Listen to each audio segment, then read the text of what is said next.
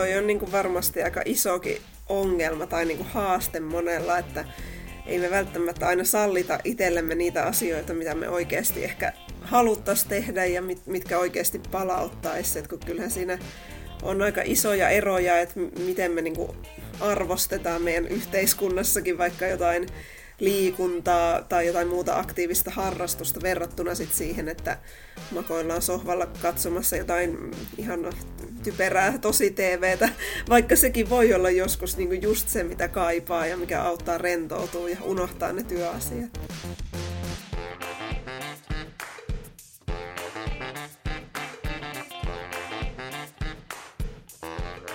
Moikka! Mä olen psykologi Hanna Siifeen ja jälleen kerran on aika jutella uteliaisuudesta ja oppimisesta. Mulla on tänään vieraana Työterveyslaitoksen tutkija ja psykologi Anniina Virtanen. Anniina on psykologisen palautumisen ekspertti ja tänä syksynä on tullut ulos Anniinan kirja Psykologinen palautuminen. Tervetuloa Anniina Podiin. Kiitos paljon, kiva olla täällä. No, tämähän on tosi tärkeä aihe, psykologinen palautuminen, koska meidän kaikkien oppimisintoilijoiden on hyvä ymmärtää palautumisen keinoja ja sitä, että, että miksi on tärkeää panostaa myös siihen palautumiseen. Ja semmoinen tasapainoinen arki sen työn ja oppimiseen ja muun elämän välillä on, on tosi tärkeää, että ei homma jotenkin ihan hajoa. Ja mehän tutustuttiin Annina sun kanssa itse asiassa meidän Tuumakustantamon kautta. Mm. Et mä sain tuossa kevättäkö se oli vai talvea, sain tietää, että toinenkin psykologi kirjoittaa kirjaa samaan aikaan tuumalla ja mä heti innostuin tietenkin valtavasti ja rimpautin sulle tämmöisessä niin vertaisoppimishengessä. Ja silloin jo heräsi ajatus, että olisipa kiva tehdä yhdessä podijaksoja ja käsitellä vähän oppimista ja palautumista. Ja kiva päästä nyt näitä teemoja sun kanssa pohtimaan. Katsotaan, mitä tapahtuu, kun kaksi psykologia pääsee vauhtiin. Lähdetään itse aiheeseen ja ensimmäiseen kysymykseen. Mm, ensin mä haluan kysyä sulta, että mitä asioita kohtaan saat itse juuri nyt erityisen utelias? Mikä askarruttaa sun mieltä? No mun uteliaisuuden kohteet tällä hetkellä ehkä enemmän on tällaisia vapaa-ajan asioita. Että ensimmäisenä tulee mieleen tämä mun keramiikkaharrastus. Aloitin taas keramiikkakurssilla tässä tänä syksynä ja olen kyllä aika hurahtanut siihen savitöiden tekemiseen ja sitten mun toinen harrastus on improvisaation alkeiskurssi myöskin, niin nämä on kyllä tällä hetkellä sellaisia niin kuin hyvin suurta uteliaisuutta herättäviä ja innostavia asioita. Mutta toki sitten työssäkin on, niin kuin kirjoitan artikkelia tällä hetkellä, jossa käsitellään muun muassa erilaisia työn tuunaamisen muotoja. Niin se on myös sellainen niin kuin itselle vähän uudempi aihe, mistä en ole ennen tehnyt tutkimusta, niin se kyllä herättää uteliaisuutta ja kiinnostusta kovasti myöskin. Joo, tosi hyvä. Ja, ja sä tarvitsitkin ihan aasin sillä mun seuraavaan kysymykseen, kun mä kiinnostaisi lähteä eka juttelemaan sun kanssa siitä, että miten tällainen niin kuin aktiivinen ja sitten ää, passiivinen palautuminen niin kuin eroaa. Ja mi- no, ne, no lähdetään siitä liikkeelle. Miten ne eroaa toisistaan? Joo, mutta palautumista voi ehkä ajatella niin kuin sen kautta, että jos se passiivinen palautuminen voi olla ehkä sitä, mikä meillä ekana tulee usein palautumisesta mieleen, eli sitä rentoutumista ja semmoista kehon ja hermoston rauhoittamista, vaikka toki sekään ei ole passiivista välttämättä siinä mielessä, että se ei aina tapahdu itsestään. Että kyllähän meidän mm. sillekin täytyy monesti varata sitä aikaa. Että se voi olla vaikka sitä, että me oikeasti päätetään, että nyt mä teen jonkun meditaatioharjoituksen tai rentoutusharjoituksen tai varaan aikaa sille rentoutumiselle. Mutta siinä on kuitenkin se ajatus, että se keho ja mieli lepää ja rauhoittuu.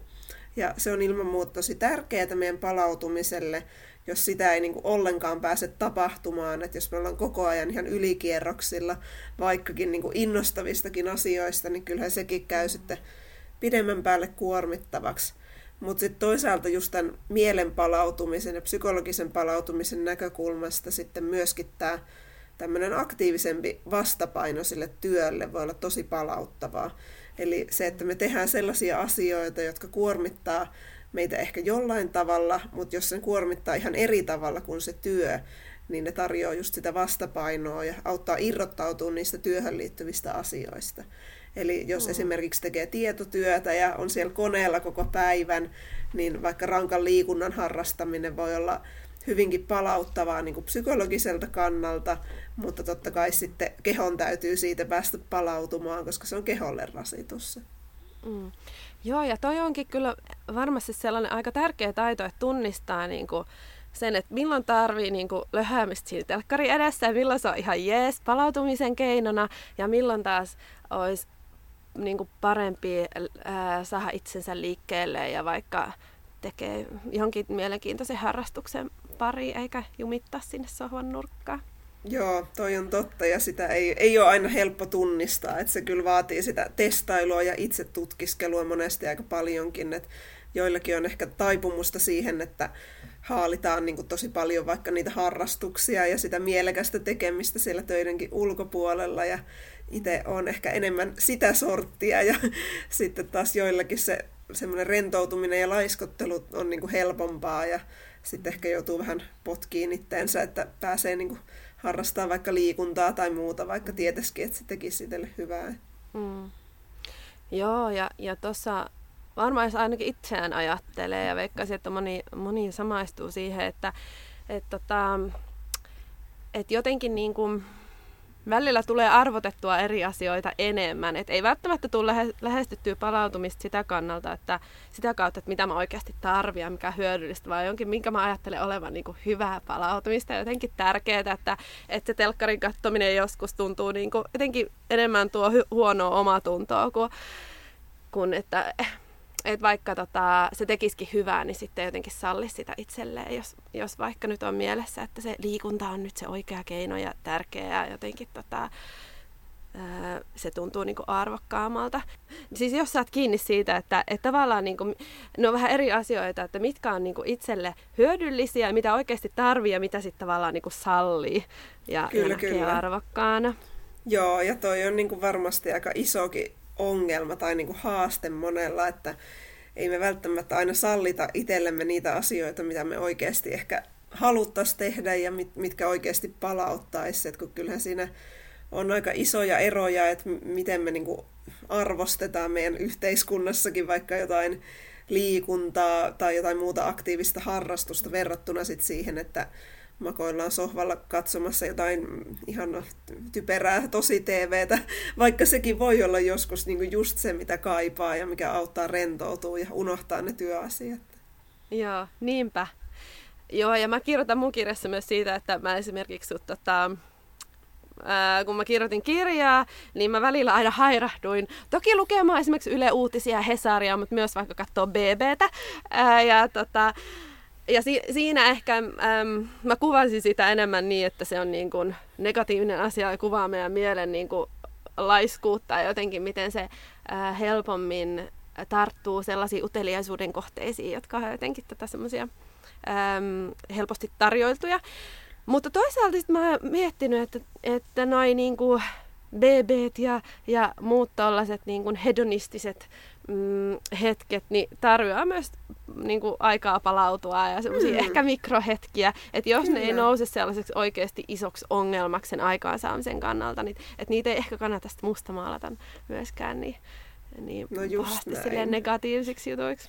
Ja. Niinpä, että kyllä se meidän mieli kaipaa sitä lepoa ja semmoista, niin kuin, että ei tarvitse koko ajan olla hirveän aktiivinen ja ajatella ja kehittää itteensä, että kyllä niin kuin sitä itsensä kehittämisestä ja haastamisestakin kaipaa sitä taukoa, että eihän sitä mm. nyt niin kuin koko aikaa jaksa, vaikka se olisikin mm. mielekästä. Niinpä.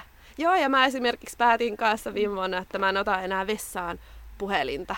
Sen takia toki, että okei, ää, ei tule sometettua ja mentyy sellaisiin hedonistisiin hetkiä, jotka ei välttämättä oikeasti ehkä sit tarjoa itselleen mitään niin kuin merkityksellistä. Toisaalta, että ei pyri optimoimaan sitä ajankäyttöä, että mä voin kuulla mm. tästä podcastia tai äänikirjaa samalla ja jotenkin hyötyä siitä hetkestä, vaan että ihan vaan niin kuin on. Toki mä ajattelin sitä siinä näkökulmasta, että, että on aikaa niin kuin ajatuksille kehkeytyä ja jotenkin tilaa niin kuin jotenkin työstää niitä asioita siellä päässä, että kaikki ei ole niinku semmoista tiukkaa fokusta vaativia hetkiä. Mutta sitten on siinä varmaan tuo niinku palautumisen näkökulmakin, mm. että, että saa vähän aivot niinku levätä myös. Kyllä, ja niinku just toikin, että kyllä sille hedonismillekin on paikkansa.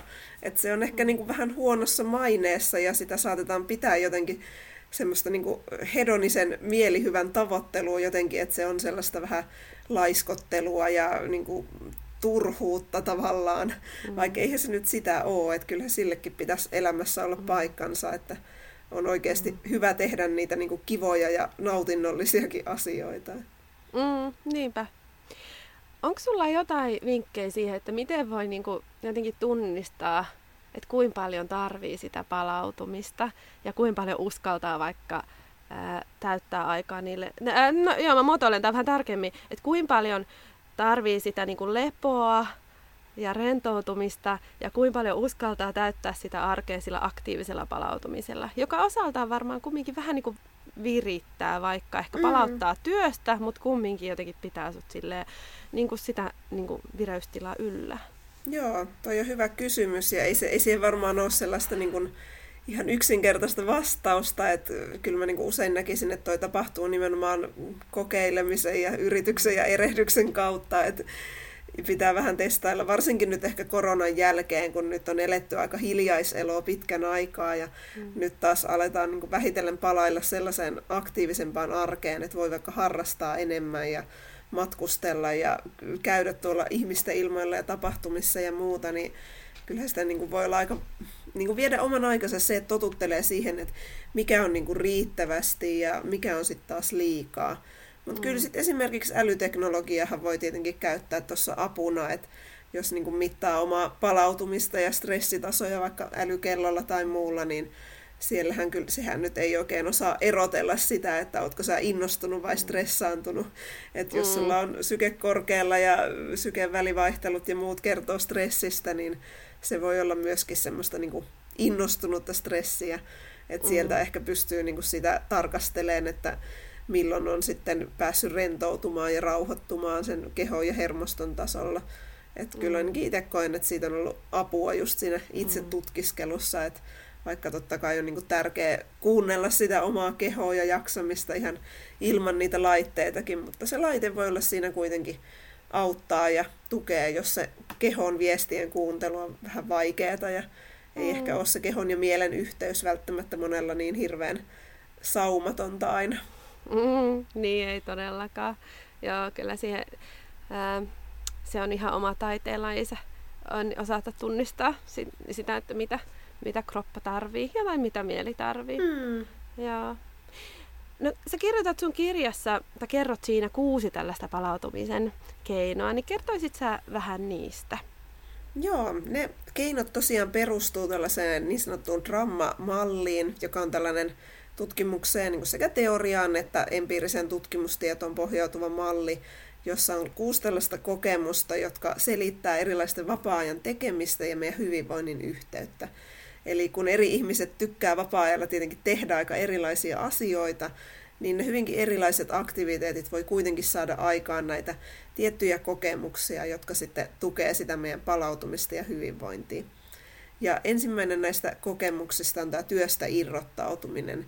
Eli se, että me tehdään vapaa-ajalla sellaisia asioita, jotka auttaa meitä unohtaa ne työasiat.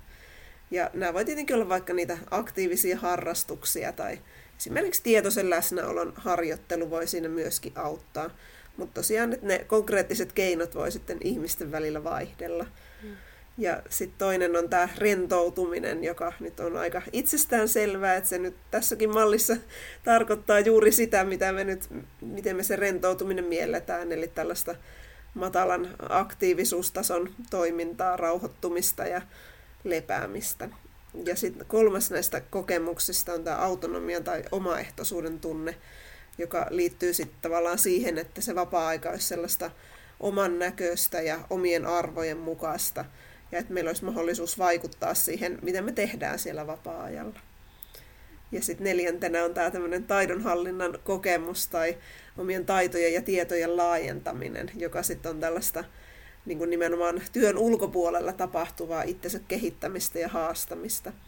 Että se voi tietenkin sitten kuormittaakin, että se vaatii aina jonkun verran voimavaroja, että me pystytään ylipäätään, niin kuin, tai että meillä on energiaa tehdä jotain sellaista, jossa me vähän haastetaan itteemme. Mutta jos meillä on siihen sitä jaksamista, niin se sitten tukee sitä meidän työstä irrottautumista myöskin, kun me vaikka uppoudutaan johonkin harrastuksiin. Ja sitten se tuo meille niitä oppimisen kokemuksia ja tämmöisiä pystyvyyden kokemuksia ja sitten sitä kautta tukee meidän hyvinvointia.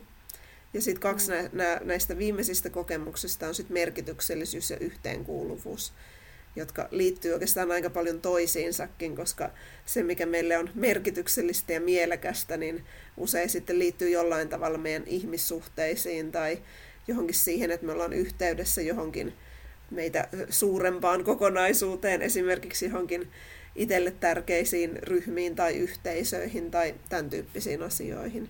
Eli mm. tämä malli ehkä havainnollistaa aika hyvin sitä, että miten moninaista se palautuminen voi olla. Että se ei ole pelkästään sitä rentoutumista, vaan siellä on myöskin sit näitä aktiivisempia puolia. Mutta sitten on tutkimustietoa myös siitä, että kaikista parhaiten sitä palautumista edistäisi, jos meillä olisi aika tasapainoisesti näitä kaikkia.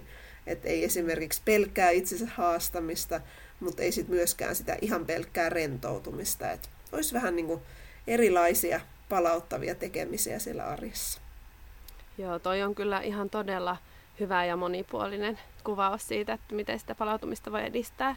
Kun sä oot tutustunut tähän malliin, niin mikä, mikä tässä on kolahtunut sun itseesi kaikista eniten? No ehkä just tämä monipuolisuus ja se, että niin kun tässä tuodaan nämä niin eri puolet esille, että vaikka tämä nyt onkin tällainen, niin kun mun kirjassa mä käsittelen tätä nimenomaan palautumisen kautta, niin tämä mallihan, niin kuin tätä voidaan soveltaa myös, niin kuin, tai voidaan niin puhua laajemmin niin näistä kuudesta palautumisen kokemuksesta, myöskin ihan tämmöisenä yleisinä psykologisina tarpeina, joita meillä kaikilla on. Eli kyllä meillä, niin kuin, vaikka me ei oltaisi edes työelämässä, niin on tarve vaikka siihen yhteenkuuluvuuteen ja omaehtoisuuden kokemiseen ja stressaavista asioista irrottautumiseen, vaikka ne stressaavat asiat olisikin jotain muuta kuin se työ. Et ehkä tämä niin monikäyttöisyys ja tämä, että tätä mallia voi soveltaa vähän erityyppisiinkin elämäntilanteisiin.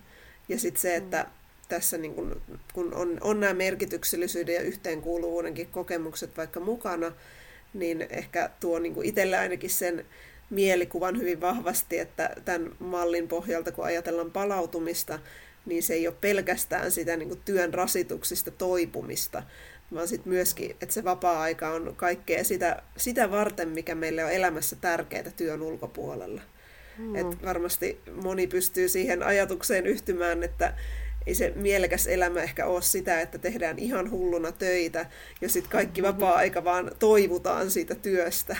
Et varmasti mm. kaikilla on siellä elämässä niitä asioita, joita haluaa sitten aktiivisestikin tehdä siellä työn ulkopuolella ja pitää huolta niistä ihmissuhteista ja toteuttaa itseensä jossain ihan itse valitussa asiassa, joka ei liity työhön millään tavalla. Joo, toi on tosi hyvä pointti ja mä oon tykännyt kovasti sun ajattelusta just siinä, että, että se palautuminen ei, ei ole niin kuin, että sitä ei tule tarkastelemaan ainoastaan sen työn näkökulmasta, että miten se palvelee työssä suoriutumista tai työkykyä, vaan että sillä on ihan itseisarvo sillä mm. tavallaan niin kuin ylipäätään hyvinvoinnilla ja semmoisella tasapainoisella arjella. Joo, ja kyllähän toi niin kuin oppimisen näkökulmastakin kaikki nuo teemat, mitä sä kerroit, niin on, on tosi olennaisia. Että et tota, jotenkin se merkityksellisyys, että, että se, ne oppimisen kohteet tai, tai se, missä sä haluat kehittyä, niin on sulle tärkeää, niin on ihan ensiarvosta. Ja, ja samoin, että, että se pystyvyys on siellä ää, ja, ja se tuo meille hirveästi niin kuin, lisäarvoa elämään, että jotenkin me me koetaan pystyvyyttä ja toisaalta niin kuin sitä niin kuin pientä pinnistelyä, että, että pystytään mm. kehittymään jossain. Ja sitten vielä, että jos se, missä sä haluat kehittyä, niin siitä on hyötyä myös jollekin muulle kuin sulle itsellesi, eli tavallaan tämä yhteenkuuluvuuden ulottuvuus, niin, niin tota, on myös hyvin keskeinen. Et, mm. et jotenkin niin kuin aika mukavasti tuosta to, löytyy silleen semmoisia liittymäkohtia niin kuin siitä, mitä me ymmärretään oppimista ja mikä tukee oppimismotivaatiota ja, ja sitä, että me kehitytään Joo. nyt siinä asiassa, missä nyt halutaan kehittyä. On se mm. sitten, on se, on se vaikka sitä keramiikkapajaa tai, tai impro tai, tai sitten siinä työssä, niin, niin noi teemat siellä tota, kans tulee esiin ehkä vähän eri sanoin, mutta, mutta samoja, Kyllä. samat asiat. Että mulle tulee kyllä mieleen, että jos vaikka on HR-ihminen ja miettii osaamisen kehittämisen mallia tai jotenkin oppimista arjessa, niin, niin tota, tässä on selkeästi sellaisia keskeisiä asioita, mitä kannattaa, kannattaa sekä niin kuin sen hyvinvoinnin että sen kehittymisen kannalta miettiä, että, Mm. että niissä on, on jotain olennaista. Kyllä. Mm. Joo, ja kyllähän toi niinku palautuminenkin niinku liittyy suoraan myös siihen meidän niinku työtehoon ja suoriutumiseen ja oppimiskykyyn ja kaikkeen tällaiseen. Et vaikka mm. sillä onkin se itseisarvo sillä vapaa-ajalla, niin totta kai myös se, että me ollaan palautuneita, niin sitten me ollaan virkeämpiä, meidän on helpompi keskittyä, helpompi oppia uutta, niin mm. ilman muuta se vaikuttaa sit myönteisesti myöskin siihen, mitä siellä työssä vaikka tapahtuu.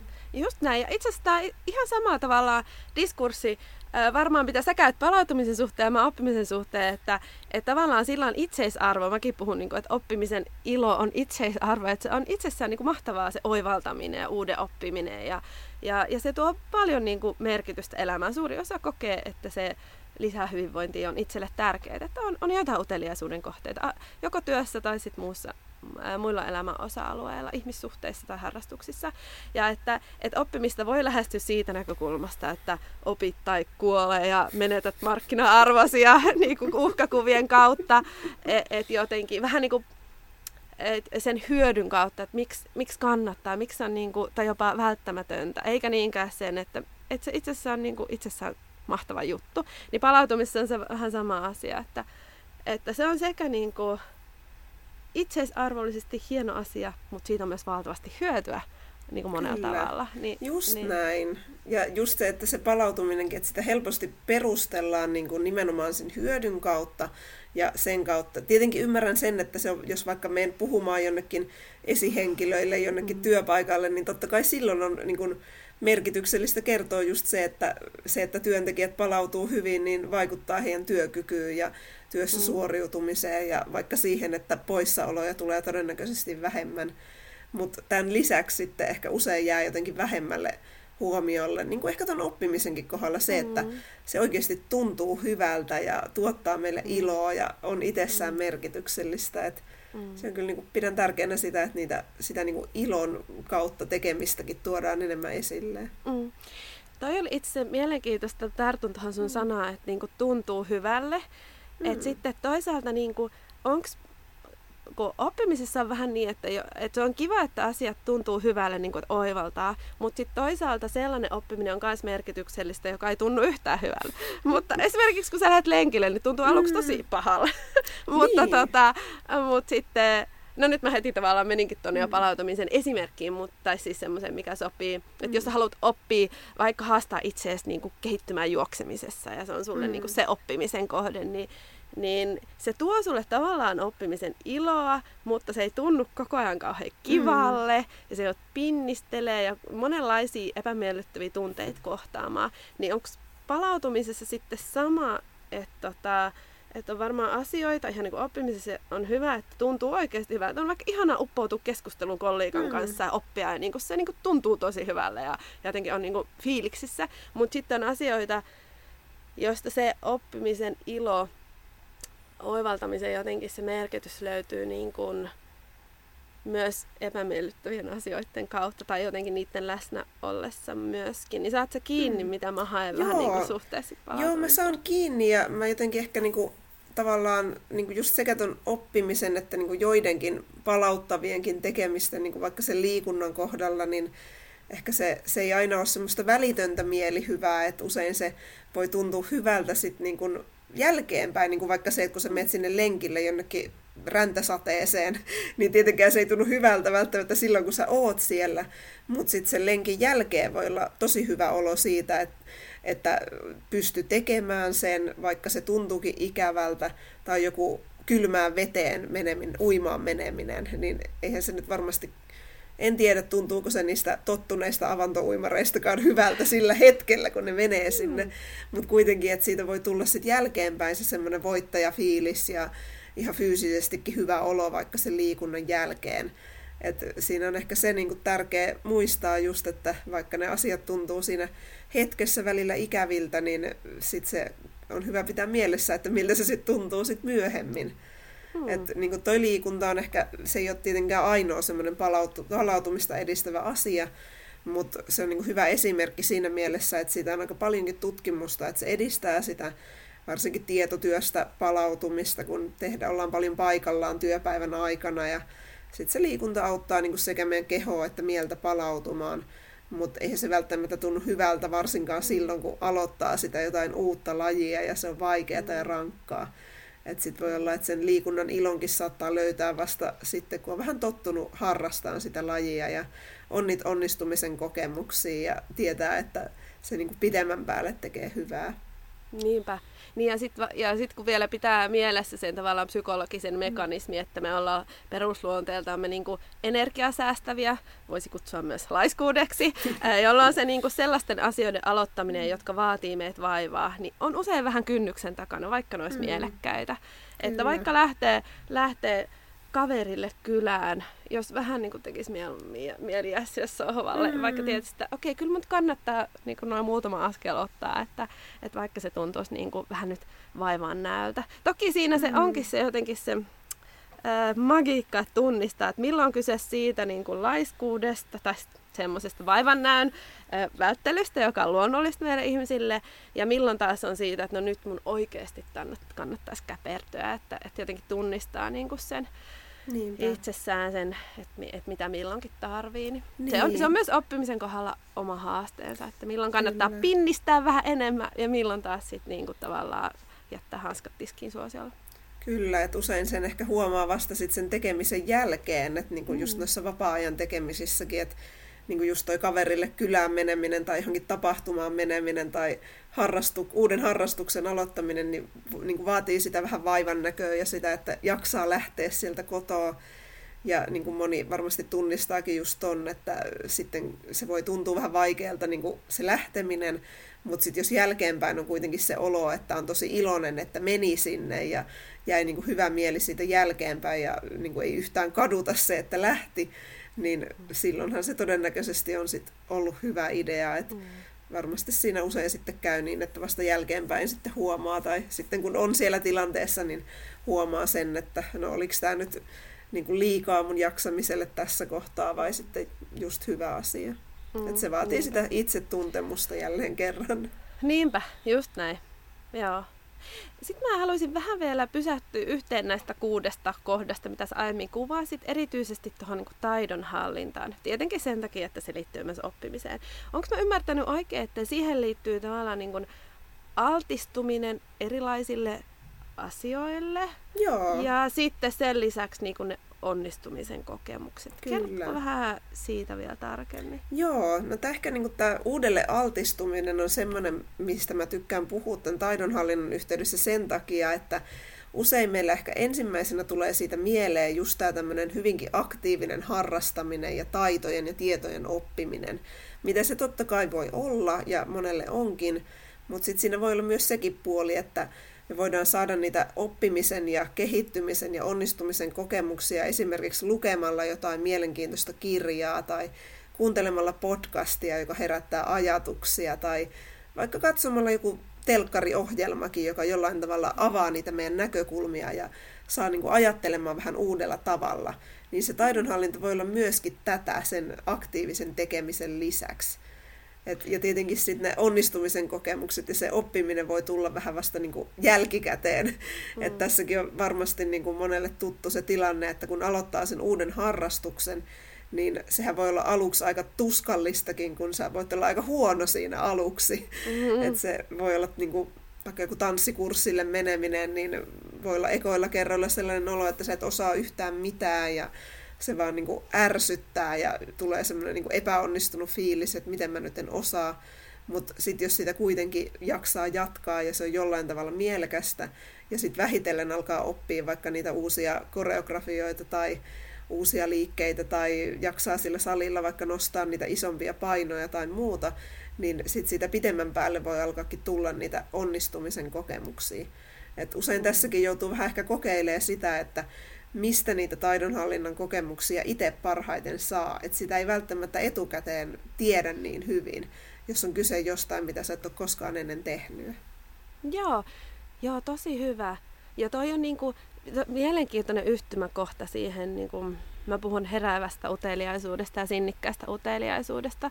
Että tavallaan niinku, on itseisarvo, sanon nyt, että ää, sano kohta, että miltä tämä kuulostaa, että osuuko tämä jotenkin tohon sun mielestä vai ei, mutta että mitä mus heräs, niin on se, että, että tavallaan niinku, on myös sillä on oma arvonsa, että me osataan olla niin kuin sillä tavalla uteliaita tässä hetkessä jotenkin niitä asioita, niitä asioita kohtaan, mitä vastaan tulee. On se telkkariohjelma tai artikkeli lehdessä tai, tai työkaverin kertomukset ää, omasta työstään tai vapaa-ajan harrastuksista. Että me osataan niin kuin, olla hereillä. ja on mahdollista altistua tavallaan niin kuin, mielenkiintoisille asioille ää, niin valtavasti päivittäin ilman, että niistä itse välttämättä on hirveästi meille sillä hetkellä hyötyä ja että, mm. että me niihin lähdettäisiin pureutumaan.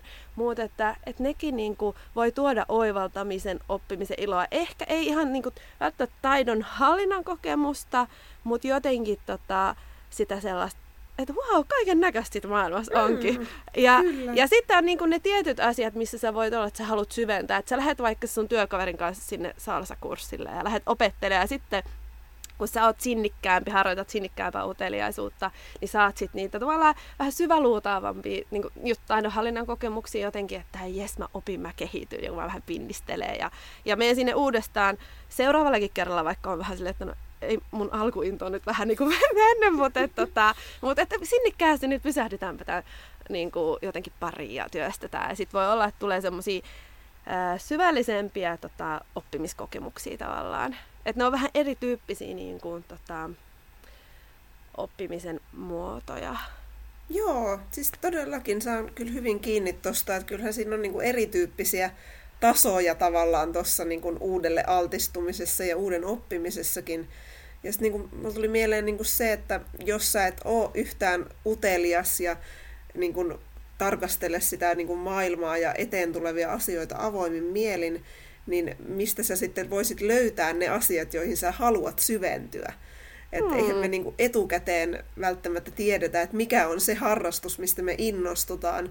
Että usein se, niinku, se, mihin sit haluaa syventyä ja sinnikkäästi sitä harjoitella, niin löytyy nimenomaan sen testailun, testailun ja kokeilun ja uusille asioille altistumisen kautta. Mm. No just näin. Ja samoin työelämässäkin, että mm että on vaikea tietää, että minkälaista hyvää osaamista mä haluaisin kehittää. Tai ylipäätään mihin ammattiin mä vaikka haluaisin. Niin, ja, ja, ja sekin on mielenkiintoista just, että meidän kiinnostus ei ö, pysty heräämään ilman niin kuin pohjatietoa. Et me tarvitaan mm. vähän pohjatietoa, että se kiinnostus ja uteliaisuus herää. Ja se on Niinpä. tietenkin haaste, varsinkin jos vaaditaan niin kuin 18-vuotiaat tietämään, että no niin, valitsepa mm. nyt ammatti tai tulevaisuuden ura-asiaa. Ei, ei välttämättä pohjatietoa juurikaan mm. asioista. Niinpä. Ää, joo. Mm, jos vielä vähän niin kuin laajennetaan perspektiiviin, niin, niin mitä sä ylipäätään ajattelet itse siitä, että minkälainen merkitys oppimisella on ihmisen hyvinvoinnille? Mitä ajatuksia sulla on siitä? No paljonkin ajatuksia. Kyllä mä niin näkisin, että se oppiminen on jollain tavalla semmoinen hyvinkin perustavanlaatuinen tarve meille suorastaan. Et jos miettii vaikka tämän itseohjautuvuusteorian näkökulmasta, jossa on nämä kolme perustarvetta, eli tämä yhteenkuuluvuus ja autonomia ja tämmöinen pystyvyyden tarve, niin sielläkin niin niistä on tosi paljon tutkimusta hyvin monilla eri elämänalueilla, että nämä tarpeet on tosi tärkeitä meidän hyvinvoinnille. Ja sielläkin on just tämä pystyvyyden kokemus, joka liittyy niin hyvin vahvasti siihen oppimiseen. Ja ihan niin kuin jos katsoo pieniä lapsiakin, jotka yleensä on hyvin niin kuin innolla oppimassa uutta. Että jo pienellä lapsilla on niin kuin se semmoinen luontainen uteliaisuus erilaisia asioita kohtaan, niin jotenkin on niin kuin vaikea nähdä, että miten voisi niin kuin elää sellaista hyvää ja merkityksellistä ja tyydyttävää elämää ilman, että siihen niin kuin jollain tavalla sisältyisi sitä oppimista. Et toki se mm. oppiminen ei välttämättä tapahdu aina sillä työssä, että se voi olla niin kuin vaikka oppimista niin kuin ihmissuhteissa ja suhteessa muihin ihmisiin ja mm. oppimista omasta itsestä ja itsensä kehittämistä niin kuin hyvin monilla eri tavoilla. Mm. Mutta kyllä mä näkisin, että se on tämmöinen aika perustavanlaatuinen osa meidän psykologista hyvinvointia. Joo, mä allekirjoitan kaiken, mitä sä sanot. Just näin. Ja toki jos työ, ja eh, ehkä sillä pienellä lisäyksellä, että toki jos työssä ei ole oppimista, niin siihen yleensä aika nopeasti leipiintyy. Kyllä, et, tota, et, et mikä se sitten on se oppimisen ä, tapa siellä ja minkälaisessa roolissa se missäkin elämäntilanteessa ä, on läsnä, niin on, on hyvä kysymys. Toisinaan voi olla, että on intressiä paljonkin kehittyä työssä ja sitten toisinaan taas tota, rutiininomaisuus, varma suoritus on just se, mitä tarvii. Mm. Jos vaikka siellä ää, arjessa on paljon oppimista, vaikka elämän kriisitilanne, niin, niin voi olla, kaikki sun uteliaisuus ja oppimisenergia menee sitten siihen niiden asioiden ratkaisemiseen. Ja työ voi olla pelastus mm. siinä mielessä, jos sen voi suorittaa rutiininomaisesti ja, ja niin kuin jotenkin kokea sieltä vaikka semmoista pystyvyyden tunnetta, että missä en ole koko ajan niin kuin tavallaan hakemassa uusia haasteita ja kasvattamassa pystyvyyden kokemusta, vaan niin kuin saamassa sen varmuuden, että hei mä oon hyvä, hyödyllinen, tämä toimii, mä osaan mm. ja niin kuin, yes, ja ilman, että tarvii uteliaasti koko ajan oppia uutta. Et se on myös itse mielenkiintoinen niin tämä hyvinvoinnin ja uteliaisuuden ja oppimisen suhde siinä mielessä, että, että toisaalta oppiminen lisää hyvinvointia ja on meidän tarve, niin kuin kuvasit. Mä oon samaa mieltä siitä ja tutkimuskin näin toki osoittaa, mutta sitten ilman hyvinvointia on tosi vaikea olla utelias ja oppia mm. uusia asioita. Kyllä. Et, et ne on kyllä vahva semmoinen kierre. Niinpä, just näinhän se on, että niin kuin tosi moni varmasti itsekin tunnistaa sen, että millaista se on, että jos sä oot jotenkin ihan ylikuormittunut ja ylistressaantunut ja sitten sulle tulee niitä kaikkia oppimisvaatimuksia siellä töissä vaikka. että silloin ne voi tuntua ihan tosi ylivoimaisilta, vaikka ne olisi sinänsä ehkä jossain muussa tilanteessa voisi olla ihan mielen, mielenkiintoisia ja mielekkäitäkin asioita, mutta jos sulla tuntuu, että ei ole ollenkaan voimavaroja mihinkään uuteen, niin silloin ei tietenkään ole niin kuin mitään mahdollisuuksiakaan oikein oppia mm. ja ei ole sitä niin kuin kapasiteettia siinä kohtaa, että kyllä siinä niin kuin jonkunlainen riittävä hyvinvoinnin taso täytyy olla, että sitä oppimista sitten pääsee edes tapahtumaan. Joo, Joo itse just vähän aikaa sitten kävi niin, että tota, äm, en nyt tiedä liittyykö tämä ihan suoranaisesti, mutta joka tapauksessa multa pyydettiin niin stressihallinta palautumiseen liittyvää valmennusta, että, että meidän jengi kaipaisi vähän niin kuin jotenkin henkisen hyvinvointiin tukea.